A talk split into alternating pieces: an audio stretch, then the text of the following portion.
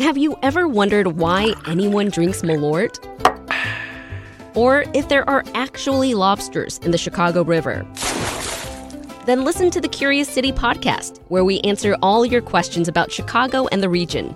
WBEZ's Curious City is part of the NPR network and available wherever you find your podcasts. I'm Sasha Ann Simons, and this is Reset. General Motors made huge news in January when the carmaker announced that by 2035, every car they'd sell would be a zero emissions vehicle. Yep, no more internal combustion engines. Volvo made their announcement four years ago, and Volkswagen soon followed suit. During the pandemic, we saw a glimmer of hope of what can happen with fewer cars on the road. Global carbon emissions dipped big time. Now, the U.S. House of Representatives is pushing Governor J.B. Pritzker and other governors to act with urgency on carbon emissions. Here with more on that is our sustainability contributor, Karen Weigert. She's Senior VP at Slipstream, a clean energy innovation nonprofit. Karen also served as Chief Sustainability Officer for the City of Chicago. Karen, welcome back. Thanks for having me. What exactly is the governor being asked to do? The governor is being asked to accelerate this transition to electric vehicles, but specifically he's being asked about heavy and medium duty trucks and buses. So not the passenger vehicles that people might jump into when they're running their errands. And it's really being driven by a couple of resolutions that were passed in Springfield from both the House and the Senate. And he's being asked to join a memorandum of understanding that has already been signed by about 15 other states. But this MOU, as it's called, is about a goal of 100% zero emission new truck and bus sales by 2050. And so it's really a goal about addressing carbon pollution where transportation is the largest source. And it's looking at air pollution when you think of nitrogen oxides or particulate matters, those things that we're breathing in. So this is an attempt to really move another sector of transportation forward. How well is our state positioned in the EV truck industry? Interestingly, we're actually a pretty big user. So if you start with that side, you know, Cook County is essentially the freight gateway in North America, with half a billion tons of freight moving on the highways every year. And then we've got massive growth that we're seeing across the country, really, in warehouses and e-commerce. But what's interesting on the other side is that Illinois actually has strength in the EV truck industry. We've talked about Rivian and others that have locations here in Illinois.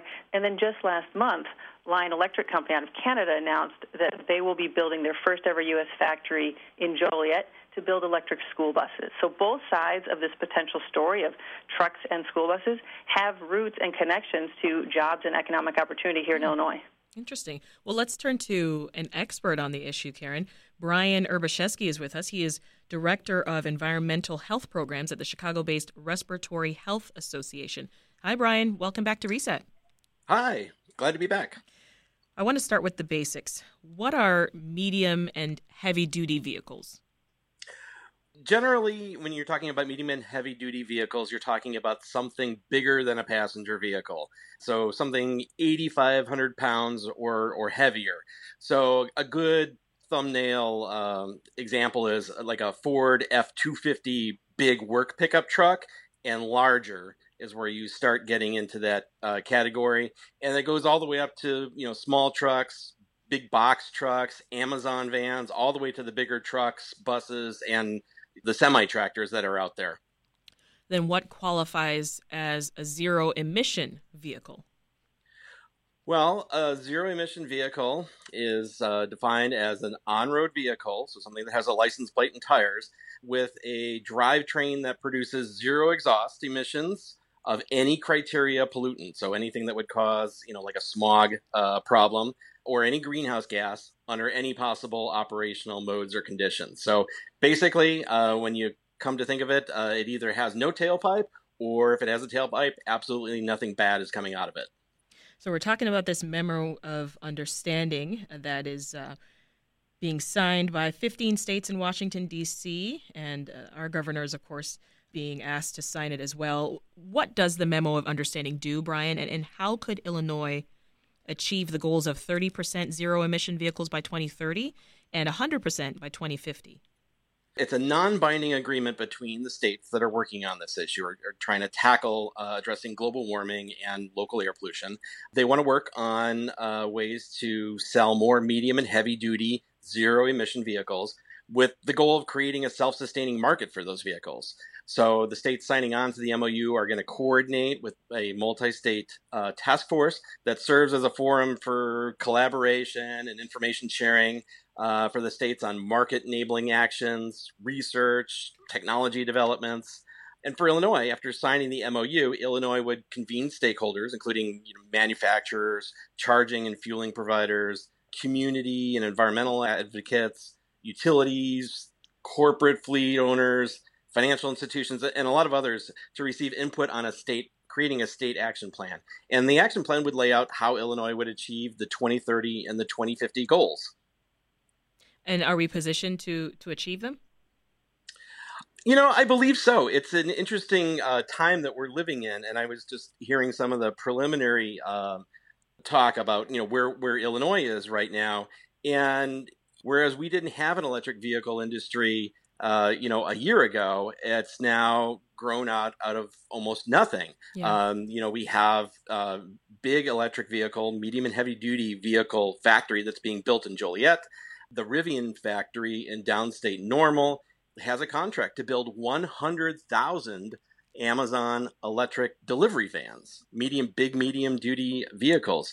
Um, so, you know, what, what's going on in Illinois is already like happening before we even take action to start to uh, you know move the entire state in this general direction. Uh, the market is is demanding that these vehicles be made and sold, and that that's good for Illinois. Well, I want to hear from both you and Karen on, on this because uh, let's talk about infrastructure. What does that look like, Brian? I'll go to you first. For instance, like how will all these battery powered vehicles be charged? Well, you know, there's actually kind of two parts to this, and and it's kind of the what and the how. When you talk about the what, I mean, likely most of the charging equipment that's going to go in to charge these vehicles is going to be privately owned. Some of it will be publicly owned or publicly subsidized as well. Companies are going to own or lease or rent charging equipment on on their sites, uh, and then we're going to have some highway focused chargers as well. I think too, it's looking at this in terms of what Illinois is doing. Opportunities to make this happen are likely going to come out of the state energy bill that's being worked on in Springfield still right now. Um, and future federal programs are also going to help build this infrastructure out as well. Mm-hmm. We expect state energy policy is going to focus on helping with the upfront charging infrastructure costs and investment for public fleets, especially like transit agencies, so they can tap into the long term lower operating costs as well as the environmental benefits uh, that electric vehicles are going to bring. And we're also strongly advocating for the state support to focus that infrastructure funding on electrifying vehicles that spend a lot of time in environmental justice communities, because those are the areas that are already facing a higher health burden from local air pollution sources. So that's the what. Um, and then how is an, another thing that's in addition to that. Yeah. When we talk about how uh, it, it's going to operate differently than the diesel system works now. Right now, probably about 85% of electric car charging is done at home overnight. People plug in the car and it's fully charged in the morning. Most people use public charging stations, but not really that frequently. It's not like a gas station model. And similarly, bigger vehicles will probably be charged where they're parked for long periods of time parking lots, depots, warehouses, truck stops, uh, and mostly at night when electricity is cheap. But we're also going to need to build out that infrastructure along highways for that, you know, that, that other 15%. Yeah. So getting the amount of electricity needed is also going to be another challenge. I mean, because a lot of trucks are going to pull a lot of power. So this is also going to require upgrades to the electric grid. But one of the interesting things is is that this really dovetails nicely with our push for clean energy in Illinois. You know, we're building a lot of wind turbines in Illinois. Mm-hmm. They produce electricity at night when no one really needs a lot of power. So a lot of them shut down because there's just nowhere for that power to go. And people think we need to build big battery warehouses to store all that wind power for later use. But the reality is is when you talk about big electric trucks, that's exactly what they do. They're basically just big storage batteries on wheels. And as we get more renewable power on the grid, and when the wind blows, those electric trucks and buses can soak up that otherwise wasted power during the nighttime hours when people just don't need it for much else. Mm-hmm. Karen, what can you add to the infrastructure conversation? Well, when we think about infrastructure, it's, it's always nice to actually see where it's working. And the CTA actually put six electric buses into rotation earlier this year. They'd had two from a few years ago, but these six are they're actually uh, route number 66. So they're running to Navy Pier, and they actually put some additional charging infrastructure at the turnaround at Navy Pier. And then when they head back out along Chicago into the turnaround, they put a little infrastructure in there too. So we actually have an example right now where you can see some of these larger electric vehicles. And then you don't necessarily notice, but there was some infrastructure that had to go in so that these buses could start on this route. Ah. Well, Brian, how do the goals in the MOU compare with some of the commitments that vehicle manufacturers have made? Well, again, you know, going back to what you said at the beginning of this piece, things are moving incredibly quickly, uh, not only here in Illinois, but nationally and internationally on this uh, in this frame. It's kind of hard to compare directly, but generally, I mean, we think it's in the same ballpark. If you look at some of the recent commitments, it's it's just really astonishing. GM is saying only electric cars and trucks by 2035. Daimler is shooting for up to 25% EV sales by 2025. Ford says 40% of its sales will be EVs by 2030. VW says 50%. And by 2030, Ford expects two thirds of its commercial vehicle sales to be either all electric or plug in hybrid. They're even saying that they're only going to sell electric commercial vehicles in Europe after 2030. Mm-hmm. So I, things are moving incredibly quickly. It's a question of are we going to be able to capture the value, um, the lower operating costs, the less global warming pollution, the lower amounts of air pollution we'd have to breathe locally, uh, and being able to plan and and ensure that there's a smooth rollout. And that's what this MOU is all about.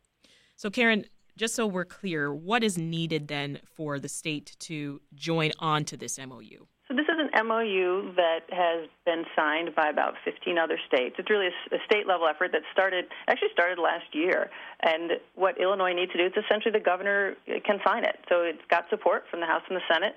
There's not a, a huge process. It's about is this a fit for Illinois' future? And the governor can sign it if it is a fit for Illinois' future. But you heard a lot about the foundation that's already in place. So it's really about accelerating some positive trends that we're starting to see. Well, Brian and Karen, as you know, climate change impacts certain communities more than others. So let's now get an on the ground perspective uh, as part of this discussion. Kim Wasserman is joining us. She is the executive director of the Little Village Environmental Justice Organization on Chicago's southwest side. Now, in 2013, Kim actually won the Goldman Environmental Prize. That's the world's most prestigious environmental award for her role in the 10 year campaign to close the Fisk and Crawford coal plants in Chicago. Hi, Kim. Welcome back to Reset. Thank you so much for having me. I really appreciate it. So, Kim, I want you to tell us first about your work with the Little Village Environmental Justice Organization. What do you guys do? So, our work is really around um, ensuring that all communities, but particularly low income communities of color in Chicago, have access to clean water, clean land, and clean air. Um, unfortunately, in a city like Chicago, one would think that that's something that all communities have access to, but unfortunately, environmental racism has shown us that it is not. So, our work is really around justice for our environment your research reveals that um, Chicago's South Lawndale community currently has the second worst air quality in the state.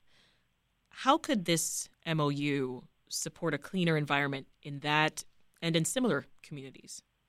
Absolutely. You know, what we're seeing in our neighborhood is it's not by chance that we have the second worst air quality. It is through the systematic decision making by the city to continue to put more and more warehouses along the I 55 corridor, which is where South Lawndale currently resides. And so for us, this memorandum of understanding really pushes the button on what is possible in communities where um, air pollution is already an issue and how do we not just mitigate, but how do we actually reduce harms in our communities that are already suffering. And so this MOU, I think, really pushes the city to have to ask for more than just jobs, um, have to ask for more than just construction jobs, quite honestly, and actually start to demand real uh, benefits to the communities um, that surround them. What do you mean by that? Uh, how else can the city reduce these harms? What, what should be, they be asking for?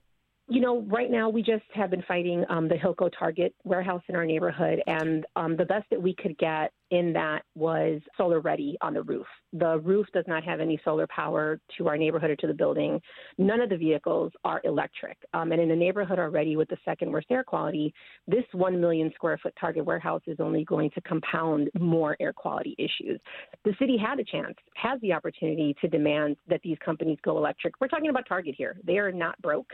They have right. the resources to go electric. They're choosing not to. And so it's become clear to us since the fight to shut down the coal power plant understand that if we aren't demanding for our own community, nobody's going to do it for us, unfortunately. So we're demanding that Target electrify in the first year.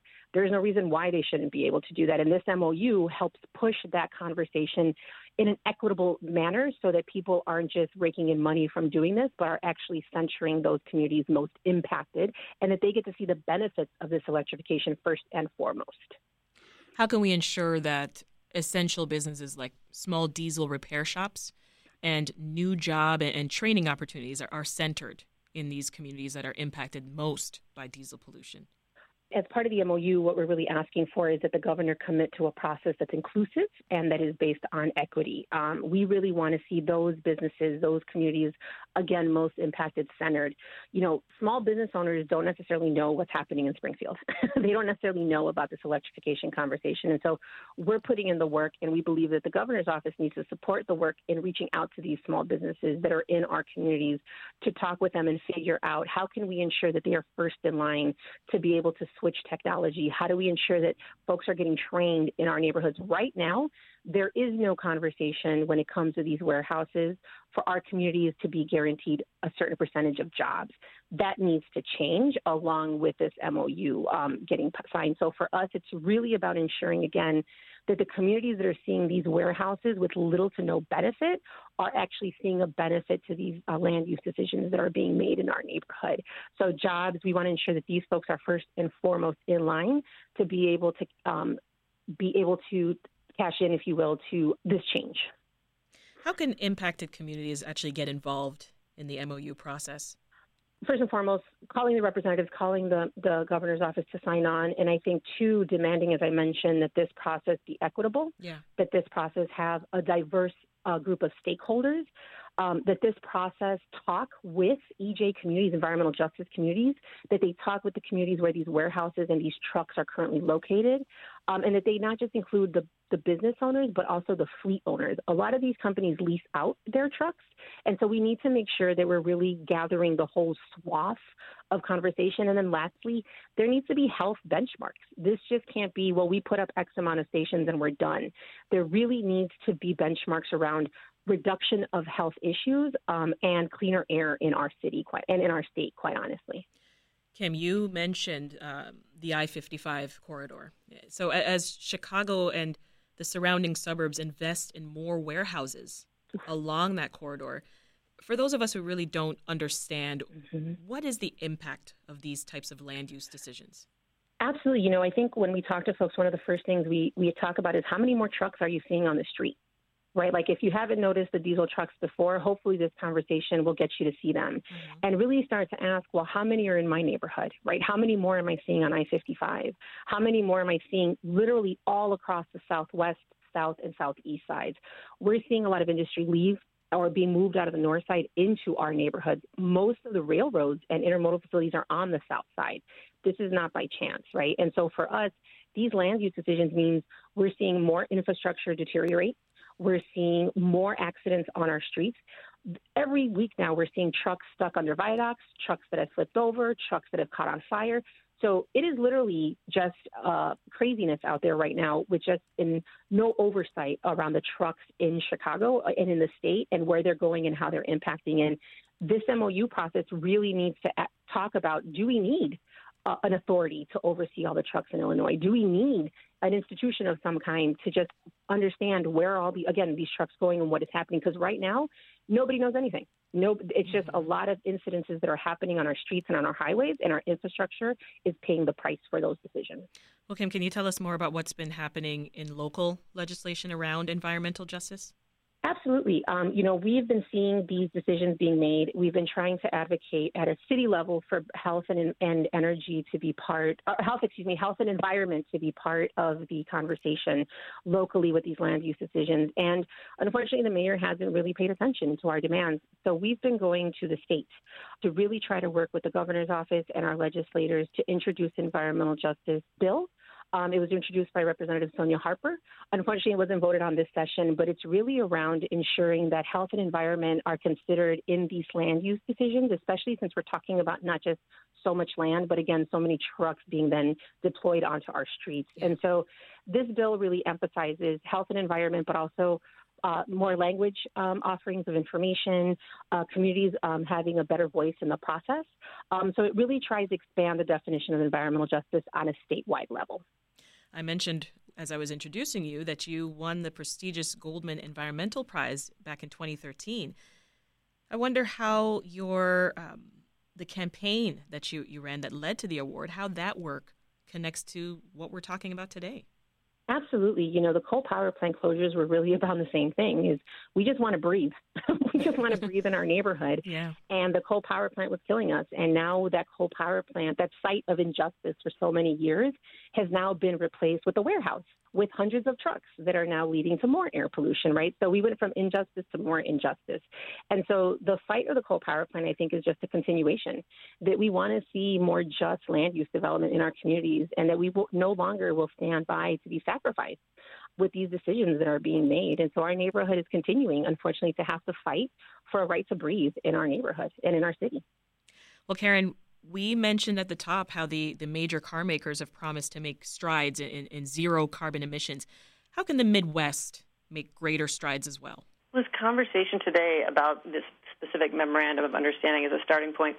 If Illinois were to sign it, Illinois would be the first state in the Midwest actually to sign. And this is a structure that includes expectations around creating an action plan actually engaging with disadvantaged communities, those who have suffered the most from the current situation. So, if multiple states in the Midwest sign, you then have a structure to work together to include everyone who's impacted in the decision making, and then to look specifically about at how do you actually transition from the current fleets and the current vehicles today into tomorrow. And so you do get into huge questions of infrastructure. You know, particularly for vehicles that are on the road, you need infrastructure in Illinois, and you need it next door in the next state over as you're driving as well, or you can't actually contrib- complete your trip if you're electric. So there's a huge amount of collaboration that needs to happen on the infrastructure side. But really, it starts with that broad engagement in the vision and inclu- an inclusive approach to setting that vision that is specific. So this is about 100% zero emission trucks and buses by 2050 if multiple states had that view together in the Midwest, that's a different platform that we could look toward. Well, that is Karen Weigert, Senior Vice President at Slipstream. That's a clean energy innovation nonprofit. And she also served as Chief Sustainability Officer for the City of Chicago. And Karen was joined by Brian Urbaszewski of the Respiratory Health Association and Kim Wasserman, Executive Director of the Little Village Environmental Justice Organization. Thank you all. And that's today's reset. Keep an eye on this podcast for more great conversations around the way we think about our cities and our planet's future. I'm Sasha Ann Simons. Thanks for listening, and we'll meet again tomorrow.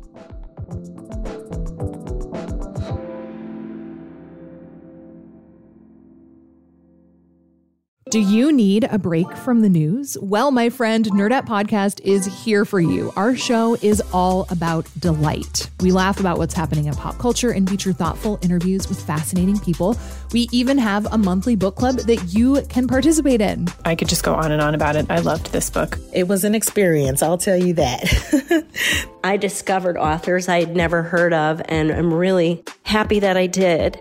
Come hang out with us. Listen to Nerdette wherever you get your podcasts.